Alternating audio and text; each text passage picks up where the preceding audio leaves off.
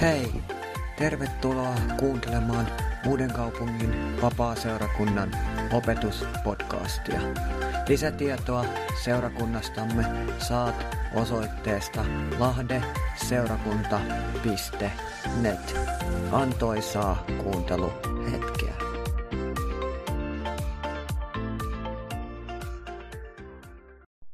Siunattua sunnuntai-aamupäivää ihan jokaiselle. Alkuvuonna hoidin Espanjan vapaakirkkoa, suomalaista vapaakirkkoa siellä noin kuusi viikkoa. Ja tätä laulua, tätä Dieter Bonhoefferin laulua, yksin siellä lauloin ja toinen säkeistö, jos ahdistuksen tie on osanamme. Kun nämä sanat lauloin siellä yksin, niin sain useita Jumalan sanan opetuksia vanhan testamentin puolelta ja uuden testamentin puolelta aivan siinä samassa hetkessä. Joitakin viikkoja sitten oli täällä Uudessa kaupungissa ja saarnasin Me kuljemme kohden ahdistuksen tietä, joka sittenkin on siunauksen tie ja puhuin täällä Joelin kirjan kautta. Ja aivan lyhyesti sinne, mutta se on myös kuultavissa – Joelin ajan ongelma oli se, että Jumalaa oli pilkattu ja häväisty kaikilla osa-alueilla. Eli Jumalaa pilkattiin ja häväistiin kaikilla osa-alueilla, ja Joelin kirjahan alkaa meille hirvittävällä todellisuudelta, jota me emme ole koskaan nähneet. Eli koko Joelin siellä Juudan ja, ja Jerusalemin alueella, niin kaikki tuhoutui tällaisen valtavan heinäsirkkaparven syömisen seurauksena. Samalla Joel profetoi siinä myös Assyrian myöhempää hyökkäystä. Joelin kirjassa on monenlaisia eri säkeitä, sieltä muistetaan erityisesti pyhähengen vuodatus, mutta siellä on myös kuva, että te näette tulipatsaita, te näette erilaisia sotia ja melskeitä ja asioita ja ja näiden kaikkien kautta silloin saarnasin täällä.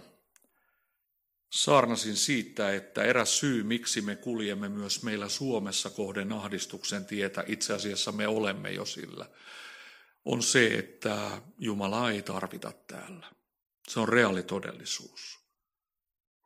Meistä uudesti syntyneistä Jumalan lapsista, joita on korkeintaan 10 prosenttia Suomessa. Korkeintaan.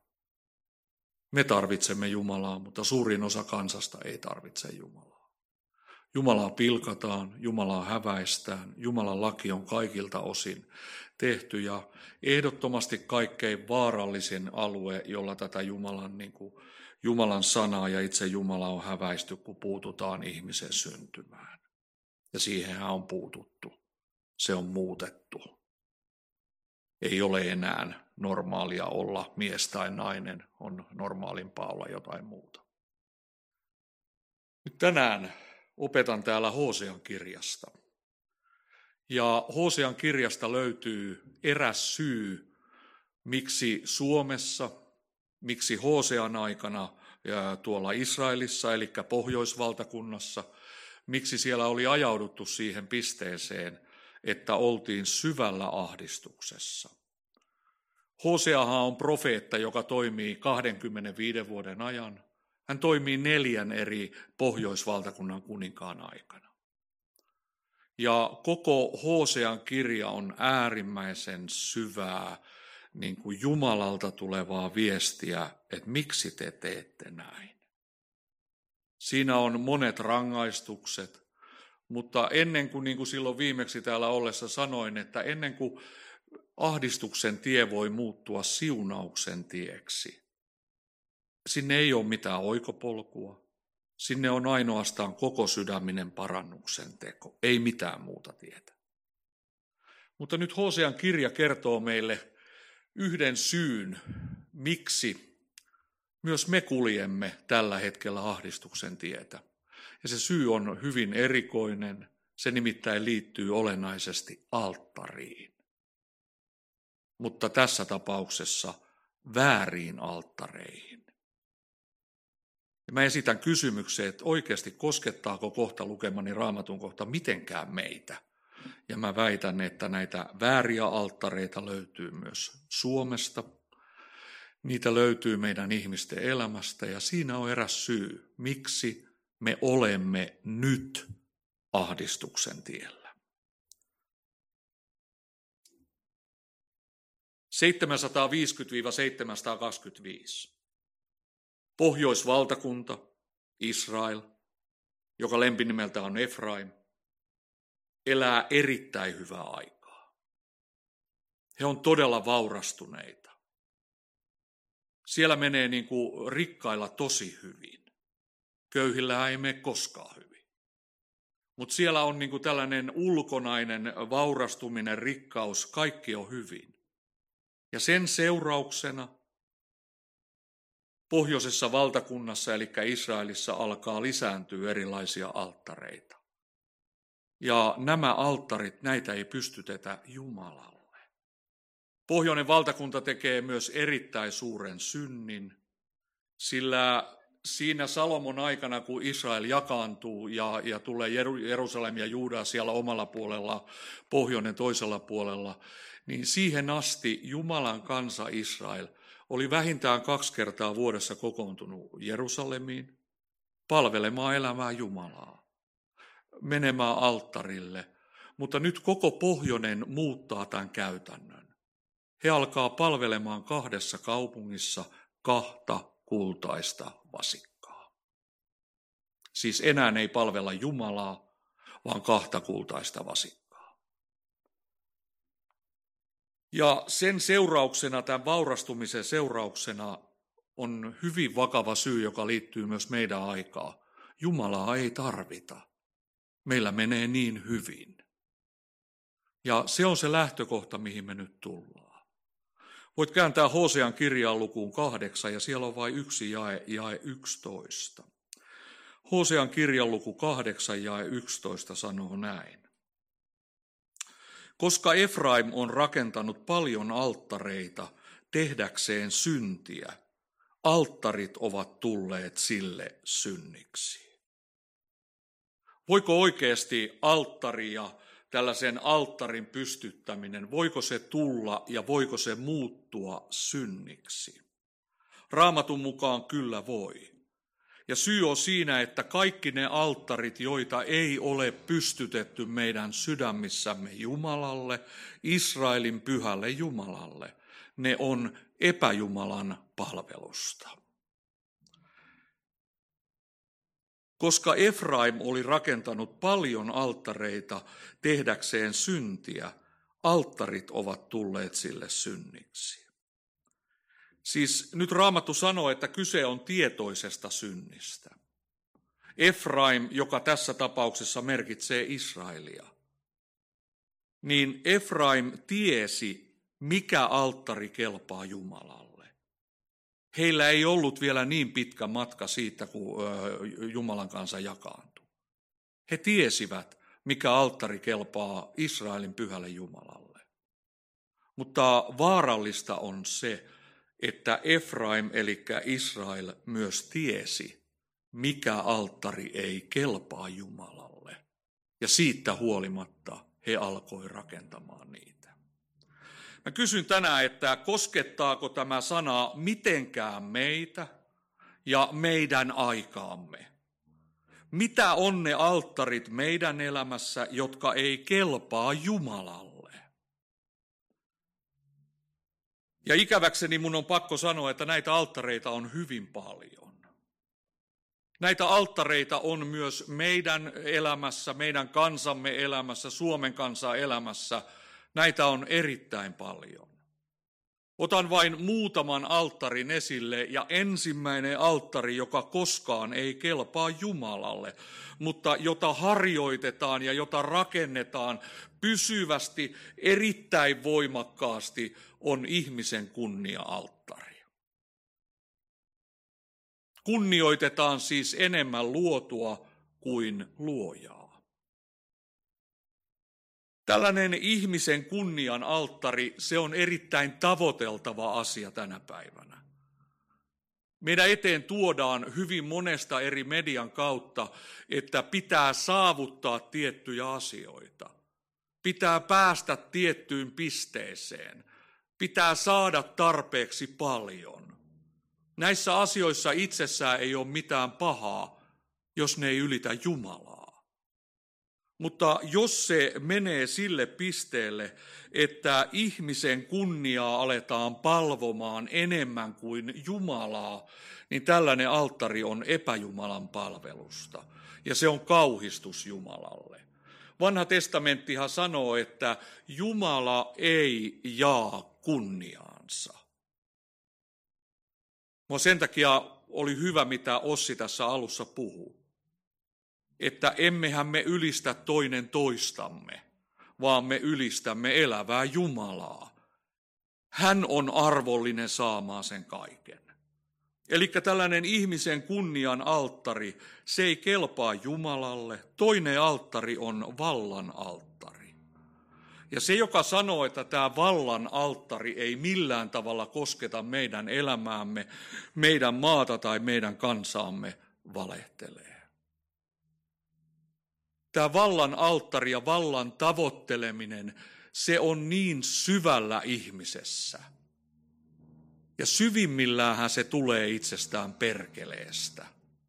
Hänhän pyrki pääsemään, niin kuin vanha testamentti kuvaa tätä, tätä Luciferia, hänhän pyrki pääsemään valta-asemaan. Ja hän pyrkii koko ajan tekemään sitä myös meidän kohdalla, että tällainen vallan tavoittelu ja valtaan pääseminen olisi äärimmäisen soveliasta, se olisi suotavaa ja se olisi hyvin tärkeää. Mä kysyn, että onko tällainen vallan tavoittelun alttari, koskettaako se seurakuntaa mitenkään? Oon 11 seurakuntaa saanut paimentaa vapaakirkossa ja oon nähnyt paljon valtataistelua. Eli siellä, missä on enemmän kuin yksi ihminen, siellä on valtataistelua. Ja pahimmillaan tällainen valtataistelu voi johtaa seurakunnassa siihen – että osa ei enää mahdu sille samalle hiekkalaatikolle, lähdetään ja perustetaan riidassa ja vihassa parempi ja täydellinen, ja yleensä sellainenhan ei kestä pitkässä juoksussa. Eli kaikki se, mikä syntyy vihasta ja riidasta ja vallan tavoittelusta, se ei loppujen lopuksi kestä. Ja tällainen valta, vallan tavoittelun alttari – että joku määrittelee esimerkiksi seurakunnan sisällä yksin asioita, niin se on liian usein toteutuva asia. Vain yksi esimerkki. Se on suomalainen seurakunta Pohjanmaalla. Ja siinä seurakunnassa oli hirvittävän rikas mies. Ja eletään markka-aikaa, tulee ehtoolliskokous ja sieltä saato löytyä sieltä kolehtihaavista 50 000 markkaa, 60 000 markkaa kerralla. Mutta siinä vaiheessa tämä mies itse ei ollut vielä niin kasvanut. Eihän se ole synti, että Jumala siunaa jotakin ihmistä varallisesti. Mutta jos näiden varojen kautta aletaan hallitsemaan, käyttämään valtaa seurakunnassa. Ja näin tapahtui tuossa seurakunnassa, vaikka tämä mies ei kuulunut edes vanhimmistoon, niin hän oli se, joka sanoi aina viimeisen sanan. Hän määritteli ja määräsi, miten seurakunnan tulee toimia. Näin ei saa Jumalan seurakunnassa olla. Jumalan seurakunnassa ei käytä valtaa yksi ihminen eikä saisi käyttää, vaan se on vanhimmisto, jonka Jumala ja ihmiset ovat valinneet, seurakunta yhdessä. Ja se on tosi tärkeä asia. Tällainen valla-alttari, se löytyy. Ja siihen liittyy tämä, mistä just puhuin, rahan alttari. Rahan alttari ei ole ainoastaan missään seurakunnassa, vaan se meidän seurakunnan ulkopuolella. Se on äärimmäisen iso alttari. Sillä uhrataan paljon tällä hetkellä. Ja se on totta myös meidän ajassa, jossa me eletään. Ja tämän seurauksena, että jollakin on tällaista varallista omaisuutta, valtavat määrät, hänet nostetaan sen alttarihuipulle. Hänestä tulee ikään kuin Jumala, jota meidän pitäisi kaikkien tavoitella. Kuka täällä mun lisäksi on elänyt, mä oon 60 mies sellaista aikaa. Mä muistan 70-luvulta ihan oikeasti tällaiset asiat, asiat että jos miehellä ei ole kesämökkiä, kunnon autoa, omistusasuntoa, et cetera, jos ei se pari kertaa käy vuodessa tota, niin etelässä, niin se ei ole mikään mies. Se oli tavoittelemisen arvoinen asia. Ja se ajo monen perheen tosi ahdinkoon. Eli näitä erilaisia, vääränlaisia alttaria, voimanalttari, näitä löytyy. Sitten tällainen alttari, joka voi saada jonkun hiuskarvat nouseen pystyyn, mutta tota, niin, Mun mielestä iljettävimmät kuvat viimeiseen vuosien aikana iltapäivälehdissä on nämä miehet ja naiset, jotka on leikattu joka suunnasta täältä kasvoista. Kenellä törröttää kulmakarvat, kenellä törröttää viisi senttiä huulet. Ja, eli tällainen kauneuden ihannoinnin alttari, nuodu, nuoruuden ihannoinnin alttari. Mihin asiaan käytetään maailmassa miljarditolkulla rahaa? Tälle alueelle. Ketkä voi hyvin? Plastiikkakirurgit voi erittäin hyvin. Ja tästä on tullut tällainen ihannoinnin muoti ja ihannoinnin alttari, että ihminen ikään kuin pystyy muuttamaan itseänsä siitä, mihin Jumala on hänet kutsunut. Ja tämä on todellinen alttari. Sä näet sen joka lehdessä, sä näet sen kaikissa sosiaalisissa medioissa. Se tulee sun eteen koko ajan. Mutta se ei ole Jumalan alttari. Eli näitä alttareita löytyy. Ja viimeisenä alttarina otan tällaisen, niin kuin, joka koskettaa meitä ihmisiä, on tällainen tittelin alttari. Mitä isompi titteli, sitä suurempi henkilö. Ja sitten tällaista henkilöä pokkuroidaan ja palvotaan ja, ja näin. Se on tärkeä asia, että sellainen ihminen, jota Jumala siunaa erilaisilla asioilla, että hänellä olisi tasapaino suhteessa Jumalaan, ettei hänelle ala nousemaan hattuun joku asia, ettei hän ala kuvittelemaan joistakin asioista ja itsestään liikaa. Mutta näitä alttareita löytyy meidän elämästä. Mutta sitten mä vien meidät todellisten epäjumalan palvelusten alttareihin myös Suomessa. Nämä on ihan oikeasti olemassa olevia asioita. Tämä on eri asia, kun me mennään Katmanduuhun, Nepaliin. Siellä pyöritellään erilaisia rullia, uhrataan sitä, tätä ja tuota. Aasiassa sitä, tätä ja tuota. Meillähän ei ole täällä siis näkyvästi tällaisia alttareita. Mutta yksi alttari on teitä hyvin lähellä. Tiedättekö, tästä ei taida olla, onko 6-70 kilometriä siihen paikkaan, missä käydään kaikkein eniten Suomessa – halaamassa valtavan kokoisia vanhoja tammia saadakseen sieltä energiaa, tällaista puhdistavaa energiaa itseensä. Se on Turun Ruissalossa. Ne on säälittäviä kuvia.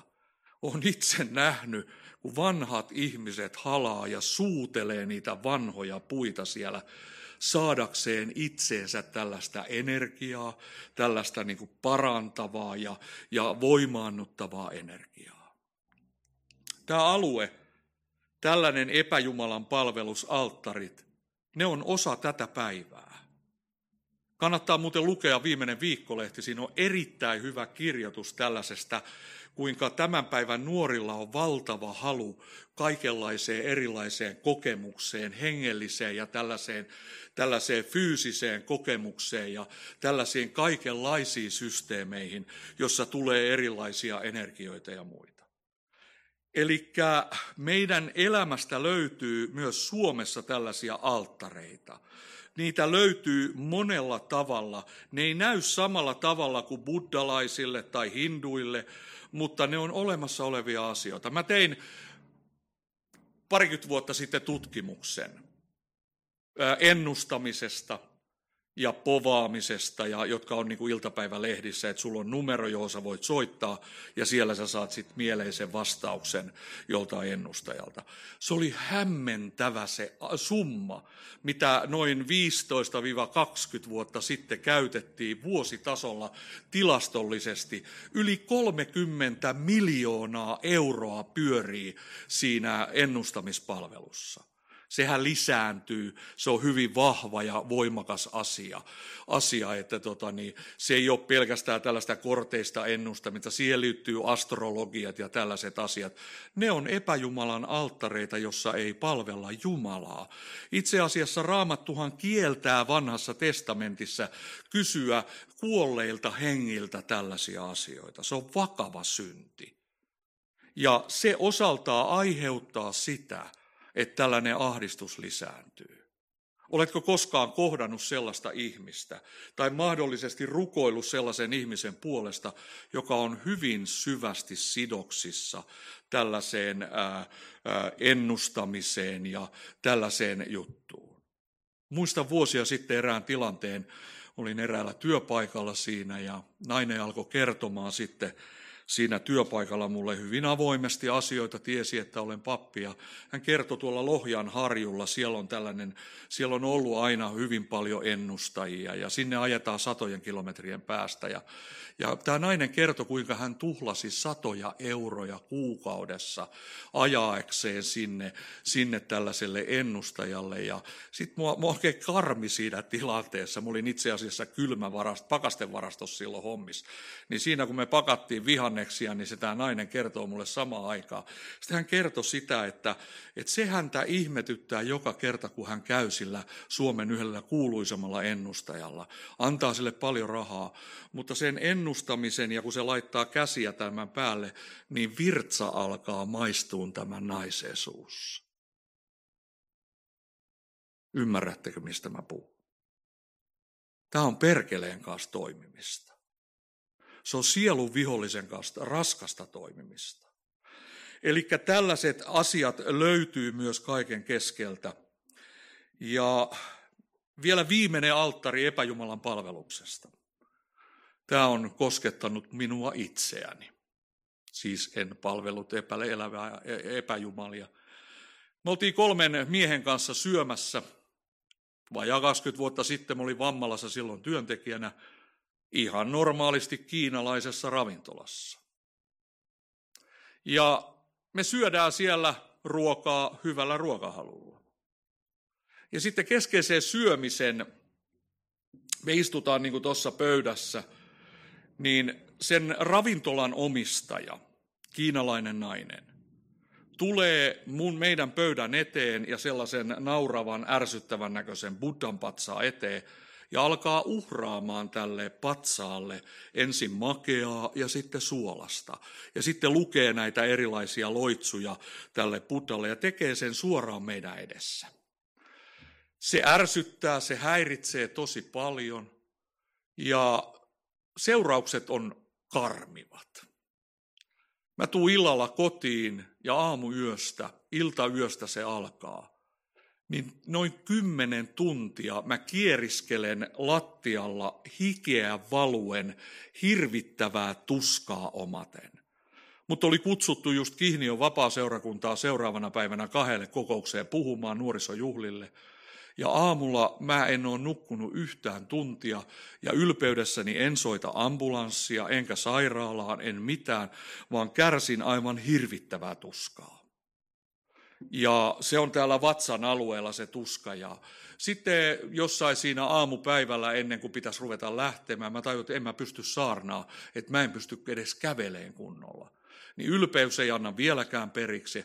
Mä alan repimään vaatteita päälle. Soitan yhdelle mun uskovalle ystävälle miehelle ja, ja mä pyydän, että nyt on kuule sellainen tilanne, että mun pitäisi saarnata muutama tunnin päästä isoissa juhlissa, mutta mä, mä oon niin huonossa kunnossa, että voitko rukoilla. Hän rukoilee lyhyesti ja julistaa Kristuksen antamaa terveyttä, ei sen enempää. Puhelu päättyy ja sen seurauksena Pyhä Henki sanoo mulle seuraavat asiat. Veijo, minä sallin tämän sinulle. Ja syy on se, että sinä et puuttunut eilen epäjumalalle uhraamiseen. Sinä olet Jumalan pappi. Ja sä olisit voinut sanoa sille ravintolan omistajalle, että jos sun on toi pakko tehdä, tee se jossakin muualla tai joku muu aika, mutta mun ruokailun aikana et sitä tee tai me poistumme tästä. Ja se nuhtelu, jonka koin pyhässä hengessä, mä en kokenut siinä mitään väärää. Mun olisi oikeasti pitänyt uskaltaa nousta siinä, eikä suostua siihen, että mun silmien edessä uhrataan epäjumalalle. No se kipu lähti ja meni kiinniölle ja saarnasi ja jos nyt muistaa oikein, niin siellä tuli useampia ihmisiä uskoon kiinniöllä. Hän tulee ehtoolliskokouksessakin uskoon, mutta se ei kuulu tähän juttuun. Mutta, eli tällaisia alttareita näitä löytyy. Ehkä vielä yksi tällainen, johon jouduin seurakunnan työntekijänä puuttumaan. Tänäänkin se on erittäin iso bisnes, enkeli, tällaiset ää, New Age-enkeli, sellaiset riipukset, ja niitä on sosiaalinen media täynnä, ja niitä kanavoidaan, että näissä on ikään kuin Jumalan voimaa ja vaikka mitä voimaa. Raamattuhan sanoo, että me emme, meidän ei tule missään nimessä palvella enkeleitä eikä palvoa. Ne on palvelukseen lähetettyjä henkiä, eli me palvelemme ainoastaan Jumalaa. Ja siinä seurakunnassa, jonka paimenena oli, niin ihan vilpitön uskova ihminen oli hairahtunut näihin enkelijuttuihin. Sitten hän alkoi tilaa niitä Ruotsista aika paljon, ja hän rupesi myymään siellä seurakunnassa ihmisille, että sunkin kannattaa ottaa tämä. No sitten mä juttelin hänen kanssaan ja näytin myös sosiaalisesta mediasta, että ootko sä katsonut tarkkaa, mikä tämä yritys on, mihin se perustuu. Se perustuu henkiparantamiseen, New Age-filosofiaan, ei Kristukseen eikä Jumalan sanaan. Eli ei meidän tarvitse nähdä näitä sarvipäitä ihan joka paikassa, mutta meidän täytyy oppia uskomaan ja ymmärtää, että epäjumalille uhraamisen alttarit eivät ole kuolleet. Vääränlaiset alttarit ei ole kuolleet. Mutta sitten se pahin alttari, tämän Hosean kirjan kautta. Pahin alttari, väitän näin Hosean kirjan kautta, kohta me katsotaan yhtä raamatun kohtaa, on sittenkin ihmisen jaettu sydän. Siis sydän, joka ei palvele kokonaan Jumalaa, vaan sydän, joka palvelee aivan jotain muuta. Mä kysyn tänään, että saako Jeesus oikeasti puhdistaa meidän sydämen ja sieltä kaikki väärät alttarit? Vai jääkö sinne joku tällainen salainen alttari? Se ei ole välttämättä jotain epäjumalille uhraamista, mutta se voi olla tällaista vallaa ja tällaisille alueille. Saako Jeesus oikeasti puhdistaa meidän sydämen niin, että me palvelemme yksin elävää Jumalaa? Käännetään Hosean kirjan lukuun 10. Hosean kirjan luku 10, ja siellä luetaan jakeet 1 ja 2.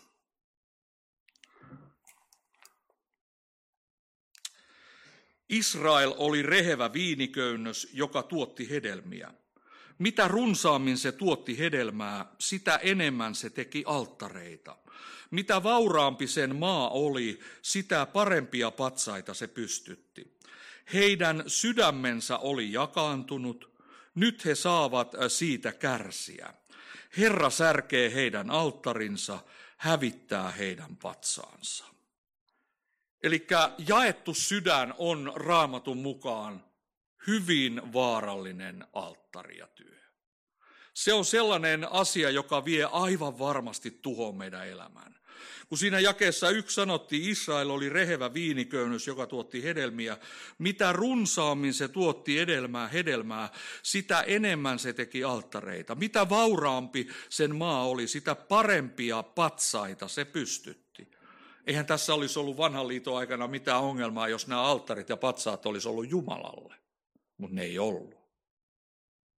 Ne oli ihmisille itselleen ja ne oli tuon ajan epäjumalille pystytetty. Eli alttarit ja patsaat, ne ei kelvanneet Jumalalle, eikä ne koskaan tule kelpaamaan. Niiden kautta palvottiin ihmisen omia tekoja ja niiden kautta palvottiin epäjumalia. Ja mietin, nyt on kysymys Jumalan kansasta Israelista joka vain vähän aikaa aikaisemmin, reilu parisataa vuotta aikaisemmin, on vain jakaantunut. Jumala on heidät kutsunut, pelastanut, auttanut monessa asiassa, ja he unohtavat Jumalan.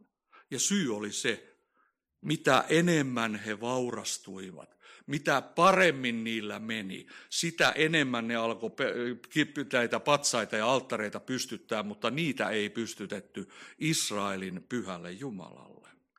Eli tällä kansalla meni ulkoisesti hyvin, mutta se unohti Jumalan ja sen sydän oli jakaantunut. Jae kaksi vie kerran. Heidän sydämensä oli jakaantunut, nyt he saavat siitä kärsiä. Herra särkee heidän alttarinsa, hävittää heidän patsaansa. Jumala ei edelleenkään jaa kunniansa. Epäjumalien ja ihmisen kunnian palvonta on Jumalalle kauhistus. Mun mielestä tämä raamattu on siinä mielessä hyvä ja toisaalta ärsyttävä, että on yksi, jolla oikeasti on varaa vaatii itsellensä kunnioitusta. Ja se on Jumala. Ja Jumala ei tarvi hävetä sitä mitenkään. Hän tietää, kuka hän on ja hän tietää, mitä hän on tehnyt ja miten hän vie nämä asiat päätökseen. Mutta Jumalalle ei kelpaa tällainen ihmisen kunnianpalvonta. Se on kauhistus Jumalalle. Mä kysyn lopuksi, että miten on meidän ja meidän kansan kohdalla? Palvellaanko me yksin Jumalaa? Vai onko meidän kansan keskellä sellaisia alttareita, jotka ei kelpaa Jumalalle? Onko sellaisia alttareita, jotka on Jumalalle kauhistus? Palvellaanko enemmän ja palvotaanko enemmän luotua kuin itse luojaa? Jokainen voi miettiä sydämessään tätä asiaa. Ja Onko nämä alttarit, josta nyt Raamattu puhuu, ja suurin osahan niistä alttareista on sydämissä. Tuskin teillä kenelläkään pihalla on mitään alttareita, ja jos on, niin vanhimmista puhutteluu saman tien sitten. Mutta siis suurin osa näistä alttareista on täällä meidän sydämissä, minun sydämessä ja sinun sydämessä. Ja kysymys on siitä, että saako Jeesus puhdistaa tämän sydämen? Ihminen ilman Jeesusta, hänen sydänsä on jakaantunut. Hän palvelee toisenlaisia jumalia. Mutta kun Jeesus tulee ihmisen elämään, siellä tapahtuu vallanvaihto. Mutta samaa hengenveto, saako Jumala oikeasti meidän sydämet puhdistaa ja puhdistaa tällaiset alttarit, jotka ei Jumalalle kelpaa? Onko näillä alttareilla pelkästään Jumalan tulta vai vierasta tulta? Te muistatte kolmannessa Mooseksen kirjassa sanotaan näistä veljeksistä, että he vei alttarille vierasta tulta. Toivottavasti meidän alttareilla on pelkästään Jumalan tulta ja Jumala saa sytyttää meidän alttarit ja se sydämme alttari on se tärkeä alttari. Alttari, että se on pystytetty yksin Kristukselle.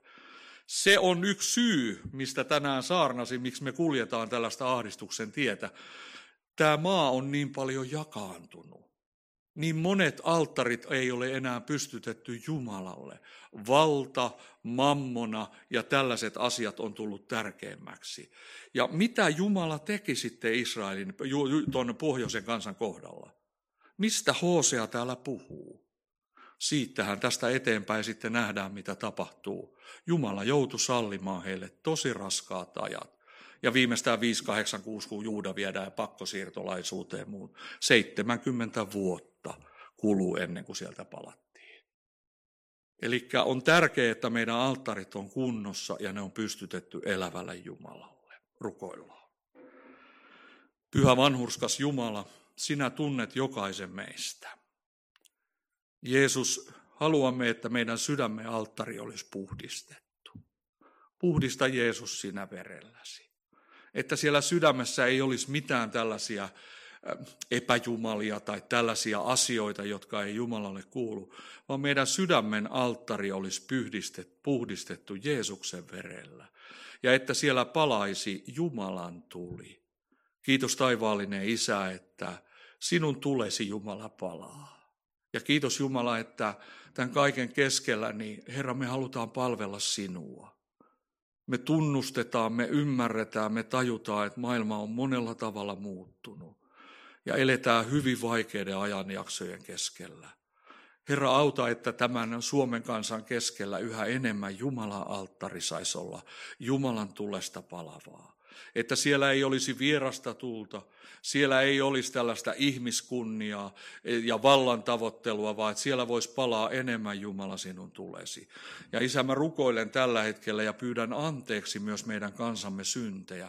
Herra, armahda, että meidän päättäjissämme, eduskunnassa ja mitä kaikkea niitä on, niin että siellä olisi paljon Jumalan alttarin pystyttäneitä miehiä ja naisia, joiden sydämessä palaisi Jumalan tuli, joiden sydän olisi Jeesuksen verellä puhdistettu. Herra, armahda sinä. Siunaa Herra seurakuntaasi tällä hetkellä tuolla vainon keskellä. Siunaa kaikkinaisvaltaisesti Jeesus. Me rukoilemme Herraa molempien osapuolien kohdalla. Herra armaada, vain sinä voit muuttaa asioita. Jeesus, kiitos, että siunaat tänään tässä ystävämme ja elämämme. Kiitos Herra siitä, että pyhä henki myös valvoo. Pyhä henki valvoo myös meidän elämässämme. Ja Herra, sinä osoitat ne asiat, jotka ei ole oikein. Kiitos Jeesus siitä, että sinä tunnet meidät, sinä tiedät meidät. Jeesuksen nimessä. Aamen. Profetian lahjassa